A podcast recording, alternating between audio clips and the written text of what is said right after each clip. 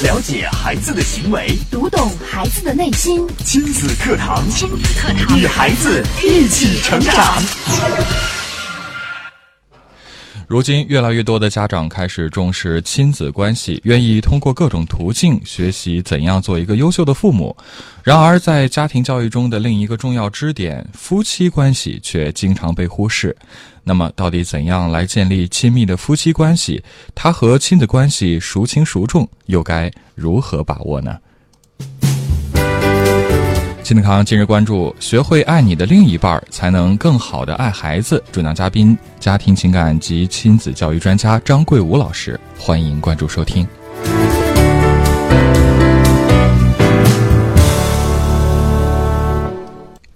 欢迎收听今天的节目，我是主持人袁明阳，我是主持人潇潇。我们来有请张老师。张老师您好，你好，张老师。哎，你好，主持人好，大家好。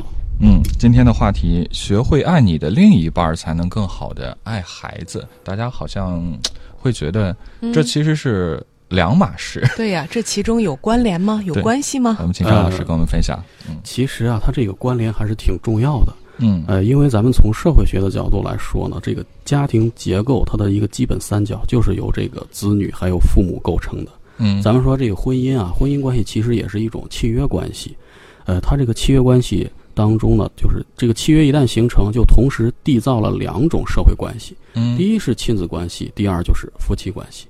它这两种关系其实是不能分别独立的，呃，是一个互为前提的，呃，互为前提和条件的一种一种三边关系。嗯，这个缺了谁都不行，呃，缺了谁的话，这个家庭它这个家庭关系可能就会失衡。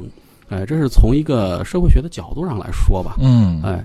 但是咱们具体到就是说，为什么说这个要这个建立亲密的夫妻关系啊？可能在以前以前我来这个栏目的时候就经常提到一点，就是说这个夫妻关系在家庭关系当中要排在第一位，呃，要排在这个亲子关系之前。这是为什么？咱们先说是为什么？可能以前提过，但是没有具体说过。嗯，哎，这个其实啊，咱咱先从这个观念上来讲吧。呃，咱们都知道，咱们中国古代啊是一个比较传统的一种一种社会。呃，在咱们中国古代呢，呃，一般来说，这种家庭关系是以血缘关系为核心的。血缘关系为核心是什么意思呢？可能大家就是，如果说有一些这个家，有一些朋友家里边有家谱的哈，嗯，你可以看一下，这个家谱是不包括这个呃，就是说女儿的，呃，包括什么呢？包括的是这个呃，老婆。老婆是写在自己家的家谱里边，但是呢，这个老婆是写在家谱里边，但是她她有一有有一点是什么意思呢？她记入这个丈夫的这个姓的这个族谱里边，但是是仅仅是作为一个附庸式的记录，它是只记姓不记名。嗯，哎，它是什么意思呢？就是说你这个妻子呢是夫，就是你这个夫妻关系是这个家庭关系的附庸，而你这个传宗接代啊才是这个。一个家庭、一个家族的大事儿，你这个血缘关系是最重要的。嗯，哎，所以咱有一句老话叫做那个叫什么“不孝有三，无后为大”，是吧？啊，哎，所以传统家庭结构当中，咱们传统观念当中呢，这个血缘关系是最重要的。哎，亲子关系是大于夫妻关系的，这是一个传统观念。但是咱们进入这个现代社会了，这个很多东西就就就就是有了一个天翻地覆的一个变化。咱们都知道，咱们现在的这个夫妻关系，在一个家庭关系当中。呃，两个人结婚了，呃，首先男女是平等的，夫妻是平等的，这是肯定的。呃，夫妻平等，它它就包含了什么意思呢？就是说你的这个责任和义务就是平等的。两个人一块儿赚钱养家，两个人共同抚养孩子，共同然后对双方的父母进行一种尽孝，呃，两个人一起对这个家庭进行维护。哎，也就是说，你你这个呃夫妻关系已经成为了这个现代这个家庭关系的一个基础了。也就是说，呃，现在你这个基础是夫妻关系，而不像过去这种观念里边一样，好像是这个妻子连这个名字都无所谓，就留不留都无所谓，就有一个姓就行。所以，哎，从观念上来讲，现代观念、现代现代关系里边，这个夫妻关系啊，其实是一个家庭的核心了。嗯，哎，这从观念上讲是这样的。呃，另外呢，就是说，咱们肯定很多朋友都会有一个观察，呃，如果说。在一个家庭当中，你过度关注这个亲子关系，忽视了自己的这个夫妻关系的时候呢，有时候会造成很多家庭的问题。呃，上一次就是有一期节目啊，就是我我我来的时候谈那个手机问题的时候，呃，就是举了一个例子，就是我我有一个朋友是律师，他说现在这个八零后啊，因为玩手机而离婚的这个案例很多，嗯。啊、呃，其中呢，就是说从这个妻子怀孕，然后一直到孩子两岁之内，这是一个高峰期。呃，妻就是丈夫他沉迷于玩手机或者游戏啊或者什么的，呃，因为这个，然后两个人就造成一些隔膜，到最后离婚的这个情况比较多。对，呃，这这是当时是针对那个玩手机那个那个那个事情说的。但是其实咱们想一想啊，具体想一想，分析一下，为什么会这个丈夫会玩手机，而不是去关注这个妻子和孩子？啊，因为是这样的，我了解了一下，因为是一些丈夫呢，他觉得这个妻子怀孕之后啊，这个妻子把这个关心的重点放在了这个未出世的孩子，包嗯括就是说这个两周岁之内的这个哺乳期的，包括这个很很很小的孩子，可能妻子就把自己的关心的重点放在孩子身上，她忽视了自己丈夫的一些需求和关心，呃，造成了这种情况之后呢，比较极端的可能就会，呃，离婚啊、吵架呀、什么什么的，就就造成这种后果。哎，所以这就是说，为什么是过度关注亲这个亲子关系，然后忽视了这个夫妻关系里边的一些需求，会造成了这个呃，造成了这种这种问题，家庭问题。呃，严重一点的，咱们说严重一点的，有一些，呃，丈夫出轨，丈夫出轨的时候，就是他给出的这个理由也是为什么？哎，因为你你那个整天就是关心孩子，围围绕着孩子去转圈儿，然后我这边说个什么，呃，给你说个什么话，好像你都听不进去一样，就没有听见一样。嗯哎，你你忽视了我的感受，然后觉得这丈夫觉得自己很受伤，受伤了之后，他他会他会找一种安慰，他去哪儿找？他就去外边找，这就造成了很多的问题。当然了，咱们说了啊，这个这都是他们的理由啊。你你你，无论是你找的什么样的理由，那错的就是错的啊。你你你那个 该负的法律责任，还有这个道德的谴责，你这个相应的后果，这这没什么好讲的啊。呃，这因为不是每一个就是说在因因为这种这个亲子关系导致自己被忽视的丈夫都会去呃什么出轨啊、什么吵架这种事儿，嗯，哎，但是这是他们的一个理由，是嗯对。像张老师刚刚就是从这个中国古代的传统观念讲起，又讲到这个现代社会的发展呀，嗯所以就是呃，讲了为什么说这个夫妻的关系要比这个亲的关系更重要。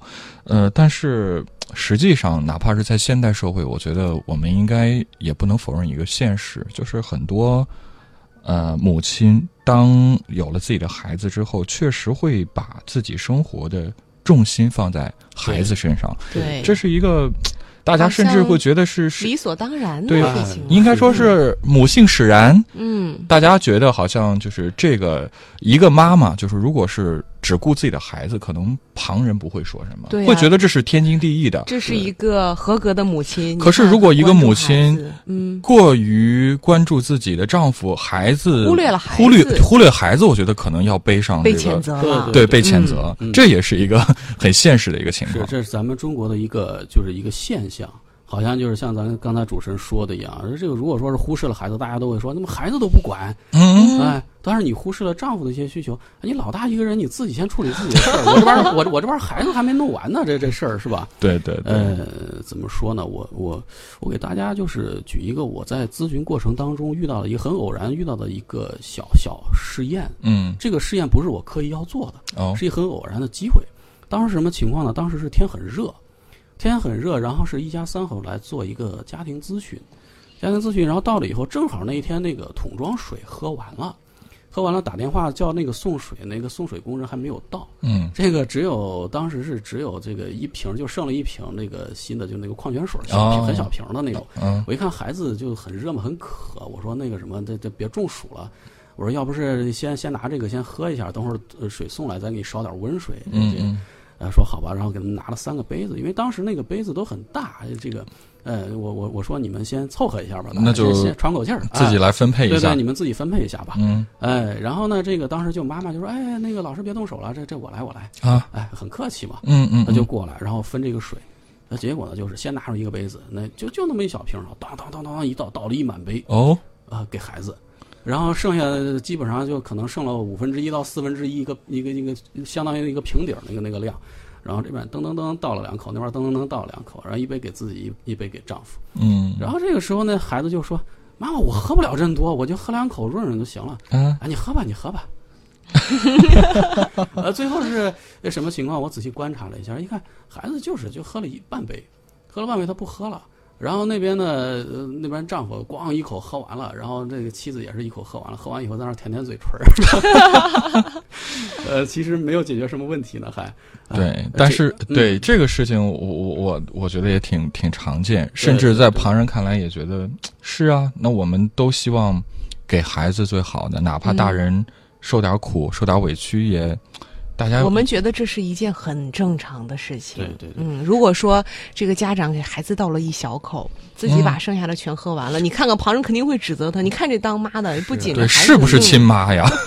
对呃，就是通过这个，就是一个很偶然这个事儿啊，我觉得想让大家也也反思一下，自己在生活当中是不是也有类似的这种情况。嗯，这种情况就其实是一种自查。你自查什么？就是说你在你的家庭关系当中，你的亲子关系还有你的夫妻关系是怎么样一种状态？这是一种就是很自然的流露嘛。对哎，为什么举这个例子呢？其实我就是想给大家一个概念，一个什么概念呢？因为现在啊，呃，为什么说这个家庭关系有时候会失衡？其实是这个父母本身他可能会有一种缺爱的状况。然后呢，这种缺爱的状况呢，就导致他们自己自身把自己这种状况，然后投进行一种投射，嗯，哎，投射到孩子身上。缺爱就是嗯爱的匮乏，是吗？对对对，就是我举个例子，什么叫这个呃投射吧？嗯哎，呃，你像这个，就是说，比比方说，有一些人会比较自卑，然后呢，他自卑之后呢，他就感觉上，他把这个问题泛化到就是所有身边所有人身上，他觉得所有人都看不起自己，哦，啊，其实是他自己有一些自卑，但是别人根本没有这种，就没有想这回事儿，但是他就觉得所有人都看不起我，觉得所有人哎看他的眼光都不对，都是看不起他的样子。对，。就是他把自己的这种心理状态，然后泛化到周周围人身上了。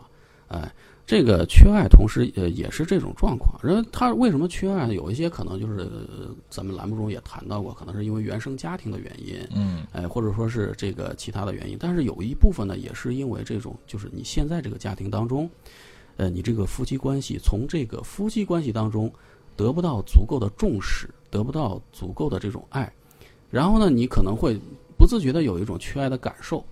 呃，有有一些夫妇可能就嗯家长就把这种这种感受，然后投射到，就是投射到孩子身上了。嗯他觉得这个孩子本身可能也是，我是不是这个孩子跟我一样，也感受不到那么多关心啊、关注啊，这种爱的这种感受也会缺失，所以我尽可能的不要让孩子感受到我的这种感觉，就是我给他爱。对，就是我小时候缺的，我要加倍的在孩子身上补回来。对对我让我我一定不要让我的孩子再哎像我小时候一样。嗯，对对对，呃，这里边就是有一个问题啊，就是说，呃，咱们就是说，呃，关心一个人啊，要给他就是最好的东西，有时候是都有这种这种想法。对，爱他哎就给他最好的，这这也是 广告语里经常讲的呀。哎是是是，但是我我想说的是啊，你你给予对方的时候，一定要有一个方法。什么方法呢？就是说，一一是要给予对方你现在这个对方现在需要的，需要哎，的，现在需要。你比方说，呃，这个一个人在沙漠里边困了两天了，嗯，没有一滴儿水。这个时候，咱们呃，比方说明阳老师开着直升机，哗、到哪儿了去？啊，哐当扔下来一大块金砖，哎呀，我送给你，我好关心你啊，你这富了你，咱们一、呃，那个人肯定恨死明阳老师，你给我一瓶一块钱的水行不行？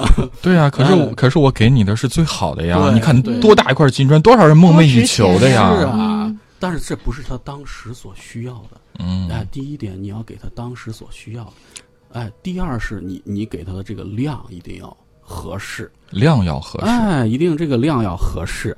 呃，就像就像刚才咱说的这个这个孩子，这个妈妈妈给孩子这个倒水，孩子说我不需要这么多，真的不需要这么多。然后没事儿你喝吧，哗哗给了一一大杯，其实孩子不需要的，嗯，他只需要半杯水就足够了。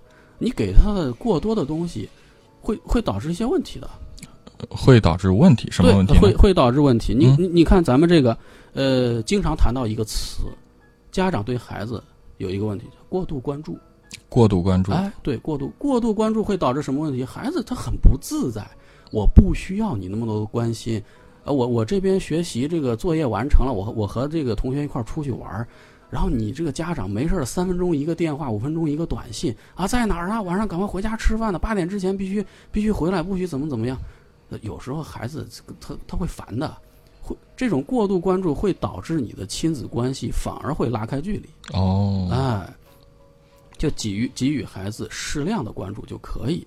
嗯，嗯就这是一个，还有一个咱们经常谈到，可能没那么专业名词，但是大家经常听到听到就是溺爱啊。溺爱，哎，对，给予孩子过多的爱，不需要的爱。嗯啊，你像有些咱们说这个隔辈的隔辈人，爷爷奶奶啊，或者姥姥姥爷，就就比较容易出现嘛这种这种状况。呃，孩子怎么怎么样？那个呃，可能想想要吃个零食，比较小的孩子，巧克力啊、糖啊，这个爸爸妈妈可能觉得，哎，呃吃这么多这个甜的东西不好，那就找爷爷奶奶要啊，呃，给给给你限量吧，你你一天咱们商量一下，咱们先定个契约是吧？嗯呃，一天今天就吃一块糖，然后其他的，然后咱们以后再说。呃，这个时候孩子吃了一块了，他跟那孩子小嘛，他他自我的约束能力毕竟差，他说嗯我还想吃，嗯那那爸爸妈妈就说，那刚才咱们说的是怎么样的？然后你这个咱们要讲这说话算话嘛？啊，好孩子，噔噔噔跑到爷爷奶奶那儿啊，告一状，啊怎么怎么样？嗯小嘴一一一扁，呃眼眼泪汪汪的，爷爷奶奶啊，心疼啊，心疼啊！呃，你你爸你妈不给，没事没事爷爷奶奶领你出去，咱咱偷偷的 对，这个也很常见哎。对对对，其实你你说这种给给予他过多的不必要的东西，其实对孩子从健康上，然后从心理上，从他成长上，其实都是没有太大的好处的。嗯，但是其实张老师讲的这个例子，我倒觉得你要说是过多的，但是这是孩子需要的呀，这好像回到刚刚那个原则。他，想吃这是他想再吃，因为父母没有给够嘛。是这样的，嗯。呃，父母除了除了一个陪伴陪伴者成长这个角色之外，是不是还有一个角色嗯，叫做指导者？因为孩子很小，或者说是教育。对嗯。对，因为孩子很小的时候，你不只要提供他成长的最舒适、最宽松的，对他成长最有利的环境，嗯。同时你要对他的思想、对他的成长要有一定的指导作用。嗯，呃，这个是你的责任，所以定规矩什么的，对，这是很必要的。对，嗯。嗯，而不是说完全说就是说顺应孩子的一些东西，因为你你作为一个成人，你是知道有一些东西对他没有好处的，嗯，所以你要采取一些方法去引导他。嗯。当然，咱们不是说就是很很很强制性啊，不行，怎么怎么样的，你要采取一些方法去引导他。呃，你有你有一个指导指导者的角色在这儿呢，哎、对，其实这刚刚就是张老师讲的这个例子中间，还可以牵扯到另外一个问题，就是这个教育的一致性、统一性的问题。因为隔代教育可能就会出现这个孩子会钻空子，因为孩子都是天生的心理学家嘛，他会知道是爷爷奶奶可能就会无条件的满足自己对对。所以这样的话，家呃一家人如果教育理念不统一的话，很容易会让很多先进的教育理念其实是无效用的放在孩子身上。嗯是的，是的，是的，呃，所以我我我为什么这么说呢？就是说，你像这个，当父母缺爱的时候，他有可能会投射在孩子身上，嗯，然后这个时候就把亲子关系排在夫妻关系之前了，因为他对孩子就过多的关注。是，哎，这个时候呢，给予孩子一些不必要的、过多的一些关注和爱的时候，孩子他会觉得自己被过度关注了。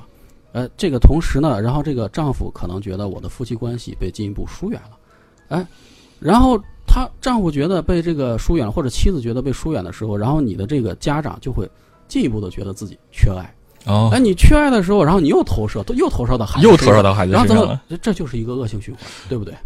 对，这样想起哎想想的话，确实如此。是的，嗯就是。呃，当你对孩子特别好的时候，两性关系一定会疏远。对。对一旦两性疏关系疏远的话，你又会觉得，哎呀，呃，经常可能母亲会对孩子说：“这个孩儿啊，这个你爸跟我也就这样了，啊你过得好就行，我妈妈会嗯给你最好的。嗯，其实这样的话，孩子压力好大。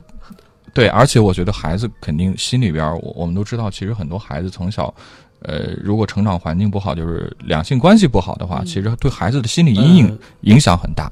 这个咱们经常经常说到一个问题啊，就是说父母是孩子的榜样。嗯呃，他这个不单只是就是说你个人的行为对他是一个榜样，同时你建立的这个关系也家庭是将来模式对对你的模式也是将来孩子他的家庭模式、他的恋爱模式、他的婚姻模式、他的这个男女关系模式的一个榜样。哦他最初从哪儿学的？这个女孩子从哪儿学的？不就是说这个从母亲那里，哎，从母亲那里，然后男男孩子从哪儿学的？就是你妈妈怎么样，呃你爸爸怎么样对待你妈妈？是哎，所以这就是一个问题了。啊、对，这就是张老师刚刚所讲，为什么说这个家庭关系当中，亲子关系要排在这个夫妻关系后边的原因。那嗯大家了解到这个之后，可能还会有个问题：那我如何去建立起亲密的这个夫妻关系？中间有些什么样操作的原则呢？我们来稍事休息一下，广告之后啊，接着回到节目当中。那大家听到今天节目呢，也可以来分享一下你的观点和看法。嗯，两种互动方式，欢迎大家参与进来。您可以在新浪微博关注“迪兰路言亲子课堂”，今天的节目帖下跟评论，也可以在微信平台关注微信公众号“亲子百科”，呃，在微信当中和我们进行互动。亲子课堂正在播出，稍后更精彩。好，欢迎继续回到正在播出的亲子课堂节目。今天的亲子课堂节目呢，为大家邀请到家庭情感及亲子教育专家张桂武老师做客节目，带来的话题：学会爱你的另一半，才能更好的爱孩子。也欢迎大家继续的来收听。我们接着请张老师给我们来分享。嗯，呃，咱们说啊，这个家庭关系当中啊，这个父母爱孩子，其实啊，我想说的是，这个父母对孩子的爱，什么是真正父母对孩子的爱？这个不知道大家是怎么理解的。呃，就我来说啊，我个人觉得呀，这个父母对孩子的爱，其实最终是一种放手，嗯，你放手，对，放手让孩子离开，这是一种能力之爱。嗯这怎么理解呢？哎，你咱们现在说了啊，这个一个健康家庭当中的父母，他深爱这个自己的孩子，然后费尽了辛苦，顶住压力把这个孩子养大。嗯他养大他是为了什么？他不是说哦，我把孩子养大了，我爱孩子，将来我和孩子永远在一起啊，我们一家人永远在一起，不是这样的。嗯你把孩子养大的最终目的是把他从这个家门推出去，让他进入到更广阔的世界，嗯，能够独立自主的拥有自我自己的生活，然后等他长大了之后，出去了之后，将来有一天找有能力找到自己的另一半，哎，有一天有了自己的孩子，这个时候呢，他也会从自己原生家庭当中学到的这种让孩子放手离开的这种方式去对待他，去爱孩子，然后把这个孩子养大，再把这个孩子推出去，让他离开，拥有更广阔的世界，更更大的这个这个自自主。拥有呃更多的生活，这就是一种从原生家庭当中学到的这种放手之爱，对，这是一种生生不息的，而不是说把孩子捆在自己身边。是，可是嗯现实社会中，我们看到很多这个家庭当中出现的这个长辈啊和嗯这个晚辈之间的矛盾冲突，甚至我们说有一个就是婆媳关系嘛，是非常麻烦的问题，可能嗯就是在于这个母亲对呃，是的，孩。子对自己儿子的这种不放手的爱。呃，这个这个明阳老师说的，这是一个我我我就本来就想谈的一个问题啊。嗯，咱们这个婆媳关系的根儿在哪儿？根儿在哪儿？根儿在哪儿？哎，呃，你像这个可能有一些不愿意放手的，这个不自觉不愿意放手的这个父母，等孩子大了之后，突然有一天，嗯儿子领回来自己的女朋友，嗯，呃，或者是女儿领领回来自己的男朋友，这这这父母就表面上啊坐呀坐呀，挺好啊很客气，也不错不错，心里面想。哪儿的小妖精啊！这是 哪小混蛋把把我儿子给迷？是，而且嗯就是，特别是等等到这个两个人真的结婚，组建自己小家庭之后，父母可能心里会很失落，说：“哎呦，这孩子嗯养这么大，这白日眼狼啊！这这这还没怎么样呢，你娶了。”媳妇儿忘了娘，对，只光听媳妇儿的，也不来看我们了。对我们嗯这这这这，马上觉得这个心里失落感很大。白养这么大了。其实这个婆媳关系的根儿在哪儿呢？根源有时候就是对这个自己儿子的这个爱的话语权，就是你的妻子和你的这个母亲的一个争夺。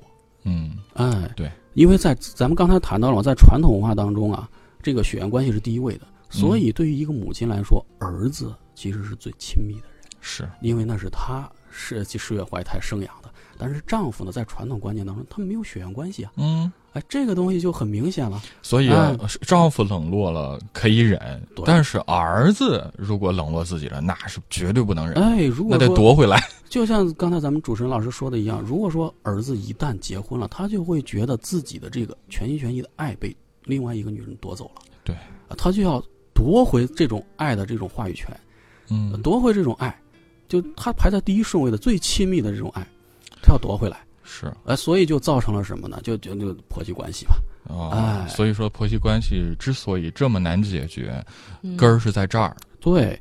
呃，为什么会出现？还有就是说，这个丈夫做丈夫的，因为他知道啊，从小就知道因为这个母亲对他的这种感觉，他知道母亲对自己的爱，然后他会，他也会夹在中间很难受。一方面我要笑，一方面呢，我对妻子，这是我自己找来的妻子呀，对不对？我自己找来妻子，我要负相应的责任的。他也很夹在中间痛苦啊很痛苦，对，哎，所以说这个家庭关系、家庭矛盾，有时候就是从这儿产生的。所以我们如果是倒倒回来，就说那我应该怎么做？如果是所有的父母都把自己的夫妻关系放在第一位，都明白自己的孩子总有一天其实是要组建自己的家庭，有自己的幸福生活，可以给予他祝福而不去干涉的时候，嗯各归各位的时候，对，嗯这才会形成一个良性的对循环。对对，我这里边插两点啊，有两点需要注意的地方，我个人觉得需要注意的地方，呃，就是咱们在这个亲子关系当中啊，有一些父母就是很呃很喜欢说一句话嗯，啊、我和孩子是平等的，我要和孩子做朋友。对，啊这个好像很很常见。对对对对，很常见。但是就是我像我刚才说的那样啊，呃，不要总想着是任何时候都和孩子做朋友。怎么做朋友是要做，但是不是说随时随地都要做？就我刚才说了嘛，嗯嗯，你这个当孩子就是成长到一定年龄当呃一定年龄之后呢，你这个如果说和孩子随时随地都是特别特别平等和亲近的时候，反而会让孩子感到无所适从。哦，嗯为什么呢？咱们刚才说了，家长除了一个陪伴者，你成长的陪伴者之外，你还有其他的角色定位，嗯比方说一个指导者。呃呃，在一个孩子看来呢，家长除了就是说和自己做朋友、做一个伙伴关系之外，还需要就是说，你比方说母亲要给孩子提供安全感，嗯父亲要给孩子提供自己的这个生活经验、社会经验，要有一个指导的一个角色。你如果说随时随地都扮演扮演一个朋友，扮演一个平等，你想一想，咱们现在都成年了，咱想一想，咱们在那个青春期的时候，十四五岁的时候，你会不会作为一个孩子，你会不会随时随地的，就是说，哎呀，老爸，我今天我们隔壁班那个女孩儿，我好像挺喜欢的，要不你给我支支招呗？嗯，咱俩关系这么好，你你觉得可能吗？嗯有时候你的你的这个定位本身就是父子，你的这个天生的定位就是父子，所以说在某些时候的，你要起到你的你你你在当时这个情景之下你的角色的这个这个这个责任。也就是说，其实这个跟孩子当朋友是可以建立良好亲子沟通的一个条件，但是父母也不要忘了自己作为父母其实是有教养子女的这个责任在，你要给孩子很多的指导，这个是朋友给不了的。对，对这个是朋友给不了的，因为咱们刚才说了嘛，这个孩子他成长的过程，其实就是一个逐渐离开你的父母、你的原生家庭，嗯，然后一个离开的过程，脱离你你原生家庭的一个过程。嗯这个时候，如果说孩子慢慢长大的时候，他会逐渐逐渐需要自己有更多的空间，嗯成长空间。这个时候，如果说你你要随时随地都要和他做一个伙伴，和他分享他个人的秘密，他个人的一些隐私，孩子本能的会排斥的。嗯，他不是说所有时候都会和你分享这些东西的，嗯你要给他预留一定的空间。这个时候，你该扮演父母的时候，你就要扮演父母，对不对？你咱那时候有有时候亲子关系出问题，可能那青春期的孩子，我写本日记，嗯我要自己那个什么保留一些秘密，或者和和和这个小伙伴的一些一一些事情。嗯爸爸妈妈觉得，哎呀，最近他怎这个这个这个生活怎么样啊？学习怎么样？在学校怎么样？不知道。呃，当面问有本日，记，嗯，哎，当面问不好问，偷偷的偷偷看看日记吧。啊。你你想想，这个时候 是不是对对呃，要留出一定的空间给孩子？第二点啊，就是我想提的，可能有些父母会忽略到，就是你也要留一些空间给自己啊。嗯你要有自己的生活呀。这什么意思呢？呃，三岁以前，这个小小婴儿、婴幼儿啊，可能对这个父母，特别是母亲的依赖性特别强，他需要你去照顾他的生活，照顾很多方方面面。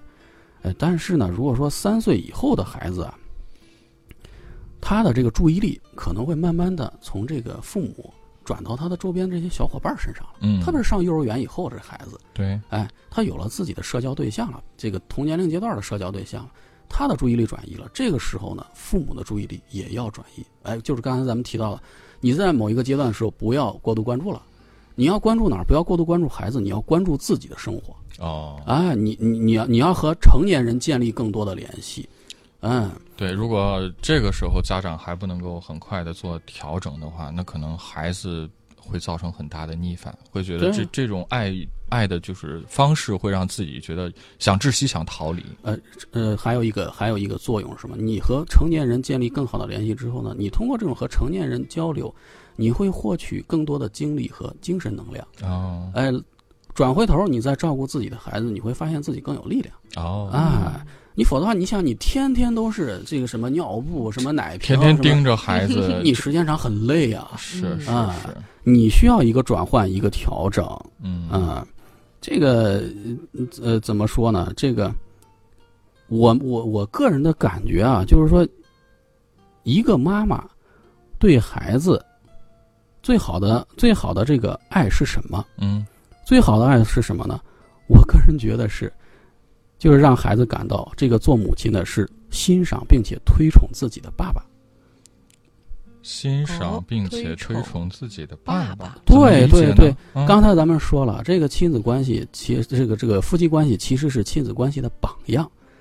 这个孩子所有的这个模式还有行为，最初的时候都是从你们这个父母这个这个这个关系当中去学习的。呃，这个如果想让孩子将来建立一种良好的这种男女关系相处的模式，这个时候就是妈妈要尽量的去给给孩子一个榜样，就是说你的爸爸是我给呃我是我我是最欣赏你的爸爸的，你的爸爸是最好的。嗯呃，你的爸爸为什么这么好？就是因为妈妈给了他这么多的鼓励，这么多的爱，这么多的欣赏。嗯，嗯同时呢，一个一个父亲给孩子这个成长过程当中最好的礼物是什么？嗯咱们以前谈过，就是全心全意去爱自己的母亲，爱自己的妈妈。